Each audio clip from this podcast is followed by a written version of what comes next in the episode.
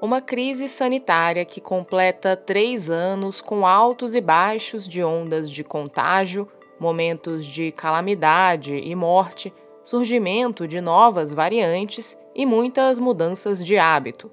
Uma crise sanitária que foi controlada graças ao desenvolvimento e disponibilização de vacinas seguras e eficazes. Uma campanha de vacinação que agora ganha uma nova etapa para tentar enfrentar resistências que se disseminaram junto com o vírus. Eu sou Letícia Arcoverde e esse aqui é o Durma com Essa, o podcast de notícias do Nexo.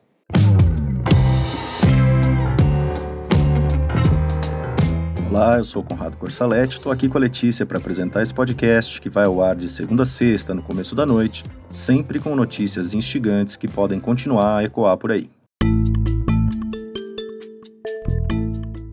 Segunda-feira, 27 de fevereiro de 2023, dia em que o governo federal começou uma nova campanha nacional de vacinação contra a Covid-19 e outras doenças. No caso do coronavírus, o causador da Covid, pessoas que fazem parte de grupos de risco receberão a vacina bivalente, que até agora não estava disponível no país. Esse tipo de imunizante tem o diferencial de ser adaptado para combater a variante Ômicron do coronavírus de forma mais eficiente. Hoje a Ômicron e as suas subvariantes são as principais versões do vírus em circulação.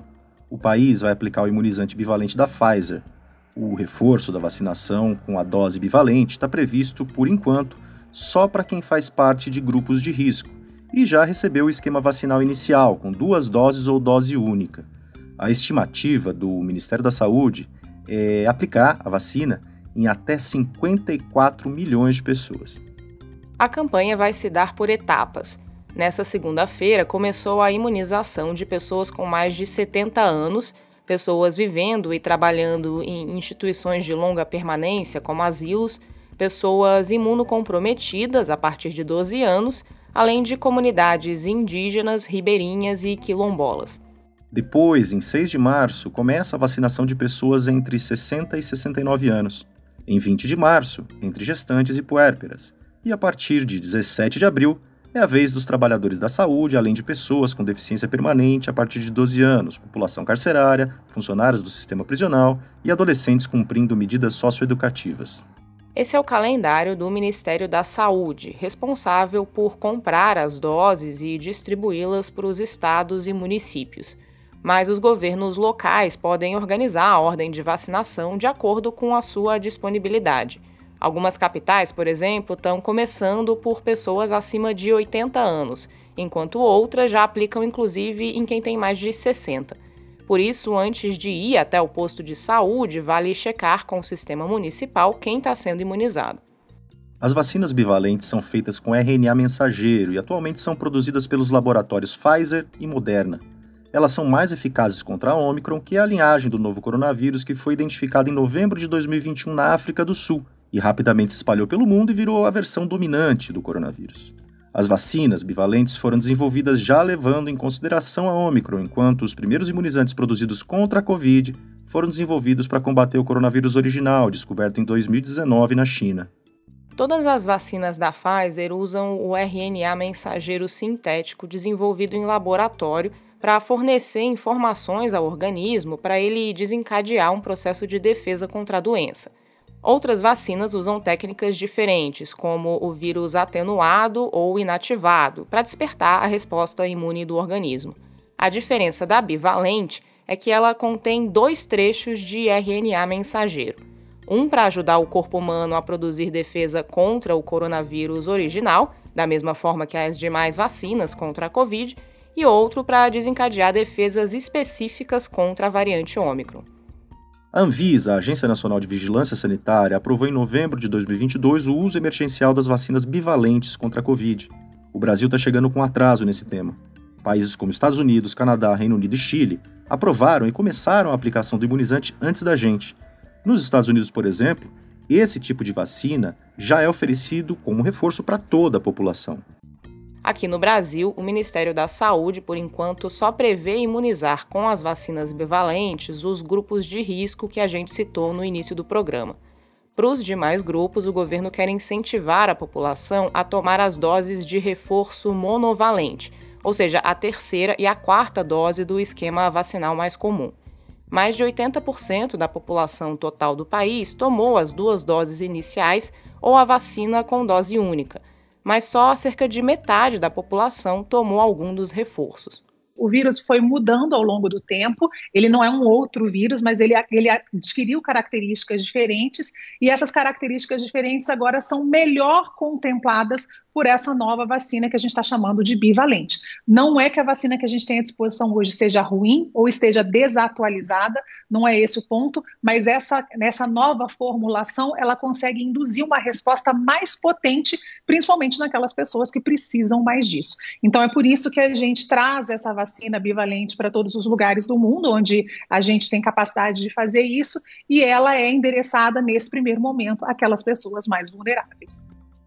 Você ouviu aí a epidemiologista e infectologista Luana Araújo numa entrevista para o canal CNN Brasil no fim de janeiro, quando o governo anunciou a nova campanha. Ela lembra algo importante. Todas as vacinas aplicadas no Brasil são eficazes para prevenir quadros graves da doença e a morte pela Covid. Mas, na medida em que o tempo passa e o vírus vai mudando, a proteção original pode ser reduzida. Por isso é importante tomar as doses de reforço. Isso vale para as doses bivalentes e para as demais. Estudos mostram que tomar três ou quatro doses da vacina monovalente também ajuda a melhorar a proteção contra a Ômicron, principalmente se você não fizer parte de grupos vulneráveis. Nessa entrevista, aliás, a Luana fala sobre como esse conhecimento de qual a frequência com que a população geral vai ter que se vacinar ainda está sendo construído. O que, que, se tem mais ou menos como uma ideia é de que as pessoas, de um modo geral, adultos, jovens, sem comorbidades importantes, sem problemas, talvez tomem uma vacina anual exatamente como é a vacina da gripe. Isso é o que se espera ou o que se imagina e que talvez outras pessoas um pouco mais vulneráveis, aí a gente está falando de idosos, imunossuprimidos, gestantes e tudo mais, possam precisar de uma dose um pouco mais frequente. Isso é até pensado, inclusive, para a própria influenza, para a própria gripe, que talvez para essas pessoas seja necessário duas doses anuais. É, a gente ainda não sabe disso, tá? Isso é uma especulação, a gente vem acompanhando os dados para tentar entender. Então, nesse momento, o que, que a gente sabe? É que essas pessoas mais vulneráveis precisam de uma dose é, relativamente frequente. Então, a gente coloca aí em torno de seis meses. As outras pessoas talvez não precisem disso e a gente tem um pouquinho mais de tempo para poder entender qual é a melhor forma de proteção para elas. No domingo, 26 de fevereiro, completou três anos desde o primeiro registro de um caso de Covid no Brasil. Até aqui, quase 700 mil pessoas morreram pela doença no país. Em termos absolutos, o Brasil é o segundo país onde mais pessoas morreram por causa da Covid, ficando atrás apenas dos Estados Unidos. A quantidade de mortos desacelerou na medida em que a vacinação avançou na população. O ápice da doença foi em abril de 2021, quando o país chegou a registrar uma média móvel de mais de 3 mil mortes diárias.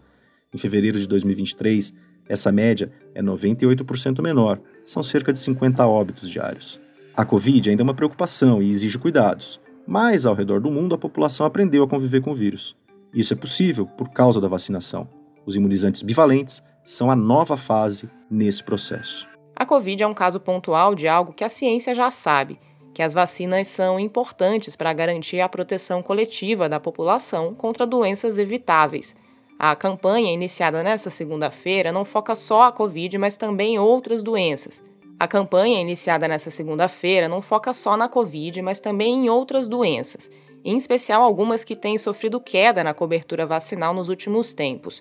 Em abril, o foco da campanha vai ser a vacina contra a influenza.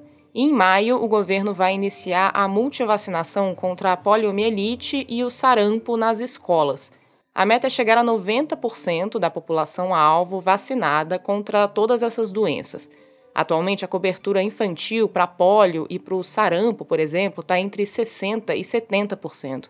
E eu queria fazer um apelo a cada mãe, a cada avó, a cada pai, a cada avô, a cada adolescente, a cada criança que está aqui, que a gente não acredite no negacionismo, que a gente não acredite nas bobagens que se fala contra a vacina você pode até não gostar de você e não querer tomar vacina, Mas você tem a obrigação de gostar do seu filho, da sua filha, do seu filho, da sua mãe, do seu pai. E é importante a gente garantir que as pessoas tomem a vacina para a gente evitar desgraças maiores na vida da gente. Você ouviu aí o presidente Luiz Inácio Lula da Silva no evento de lançamento do Movimento Nacional pela Vacinação, nesta segunda-feira em Brasília. Na cerimônia, o vice-presidente Geraldo Alckmin, que é médico, aplicou uma dose da vacina bivalente contra a Covid no Lula, que tem 77 anos e já tomou as outras quatro doses do imunizante. Estava presente também a ministra da Saúde, Anísia Trindade, que até o ano passado era presidente da Fiocruz, a Fundação Oswaldo Cruz, uma das principais produtoras de vacinas do país. O Zé Gotinha, mascote que por décadas simbolizou as campanhas de vacinação no Brasil, também estava no palco. O negacionismo em relação a vacinas ganhou forma no Brasil durante a pandemia de Covid de um jeito inédito, alimentado por movimentos anti-vacina ao redor do mundo e com respaldo do ex-presidente Jair Bolsonaro, que até hoje diz não ter se imunizado contra a doença. Uma pesquisa do Instituto Global de Saúde de Barcelona, publicada em janeiro, mediu a relação da população com a vacina contra a Covid em 23 países e viu que, na maioria deles, a aceitação ao imunizante cresceu ao longo da pandemia. Oito países estão na contramão disso e viram essa aceitação cair um pouco. O Brasil é um deles. Mas a queda na cobertura vacinal como um todo não é fruto só do sentimento de hesitação vacinal ou de mobilizações anti-vacina. Paradoxalmente, a diminuição da cobertura vacinal também está relacionada ao êxito das iniciativas de imunização. Existe toda uma geração que não teve de lidar com surtos de doenças como sarampo e pólio no Brasil. Por isso, muitos pais, mães e responsáveis deixam de vacinar as crianças. Especialistas também citam questões estruturais, como a falta de doses em postos de saúde, limitação de horários para aplicação das vacinas, que dificulta a vida dos pais, além da própria pandemia, que afastou as pessoas das unidades de saúde. O Nexo ouviu em outubro de 2022 infectologistas sobre quais medidas práticas o poder público precisa tomar para que o Brasil volte a ser exemplo de cobertura vacinal. Um exemplo que o país já foi no passado, quando chegou a 90% do público vacinado, em especial as crianças. Esses médicos citaram exemplos como a necessidade de treinar profissionais de saúde e fazer busca ativa, envolvendo vários setores, como agentes comunitários, assistentes sociais e escolas. Falaram também de algo chamado oportunidade de vacina, que é aproveitar a ida de pessoas ao sistema de saúde para lembrar da importância da imunização e também de envolver lideranças locais nesse esforço. Uma coisa citada por todos é a necessidade de uma grande campanha nacional que reforce a mensagem da importância da vacinação para todos os seus públicos-alvo. Isso vinha sendo negligenciado no Brasil nos últimos anos, num governo que tinha um discurso oficial na direção oposta. Nesses últimos dias, o Zé Gotinha apareceu até na Sapucaí, na abertura do desfile das escolas de samba campeãs no Rio de Janeiro, no sábado. A ver se a mensagem dele vai alcançar a todos que precisam escutá-la. O Ministério do Meio Ambiente e da Mudança Climática estuda uma proposta para tentar evitar novas tragédias registradas após temporais e outros eventos extremos, como o que atingiu o litoral norte de São Paulo durante o carnaval. A Mariana Vick escreveu sobre o assunto na Ponto Futuro, editoria do Nexo, que tem o clima e a gestão pública entre os temas de cobertura. Mariana, que ideia é essa? Segundo o que foi divulgado até agora, o governo estuda decretar emergência climática em cidades e bairros que concentram pessoas em áreas de risco, para que eles tenham acesso facilitado à ajuda para evitar os danos causados pelos eventos extremos. Essa ajuda inclui recursos para obras, a criação de planos de defesa civil locais, a educação das pessoas para os riscos climáticos e o reassentamento de moradores de áreas vulneráveis. A proposta também inclui revisar planos diretores e códigos de obras das cidades, criar uma lei sobre contratos públicos mais ágil que a atual, adotar medidas para responsabilizar a paralisação de obras de prevenção e criar uma linha orçamentária específica para adaptação climática, como as linhas orçamentárias que existem hoje para saneamento e para Minha Casa Minha Vida. Segundo o governo, essas medidas, caso virem política pública, podem atingir 1.038 municípios e como ela poderia ajudar na prevenção de desastres. Para ambientalistas com quem eu conversei, ainda é cedo para avaliar a proposta porque ela ainda está sendo estudada. Mas o Márcio Astrini, que é secretário executivo da Rede de Organizações Observatório do Clima, disse que a ideia dá um novo tipo de atenção para os grupos vulneráveis aos extremos climáticos, que no Brasil são mais de 8 milhões de pessoas, segundo um estudo de 2018.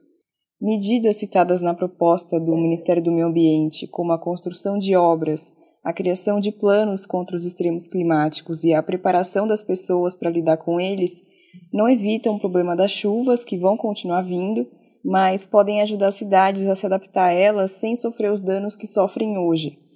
Para o Márcio Astrini, isso é muito importante no Brasil, que tem pouquíssimas ou quase nenhuma política de adaptação à mudança climática. Mas nem todo mundo tem essa avaliação. Para o Rodrigo Perpétuo, que é secretário executivo da Associação ICLEI, Governos Locais pela Sustentabilidade da América do Sul, a proposta da Marina Silva é bem intencionada, mas pode ser inviável de implementar. Entre os motivos que podem travar sua aplicação está a falta de preparo técnico dos municípios. Para receber a ajuda do governo federal com recursos, eles precisam primeiro mapear os seus riscos e criar projetos para enfrentá-los, o que hoje acontece pouco. O texto da Mariana você lê no nexojornal.com.br barra ponto futuro. Você sabia que o Nexo é um jornal por assinatura e sem publicidade? Assinando o Nexo, você apoia o Durma com Essa e tem acesso a todo o nosso conteúdo, além de newsletters exclusivas. Na descrição desse episódio tem um link para fazer isso, com um desconto especial para você que ouve o podcast.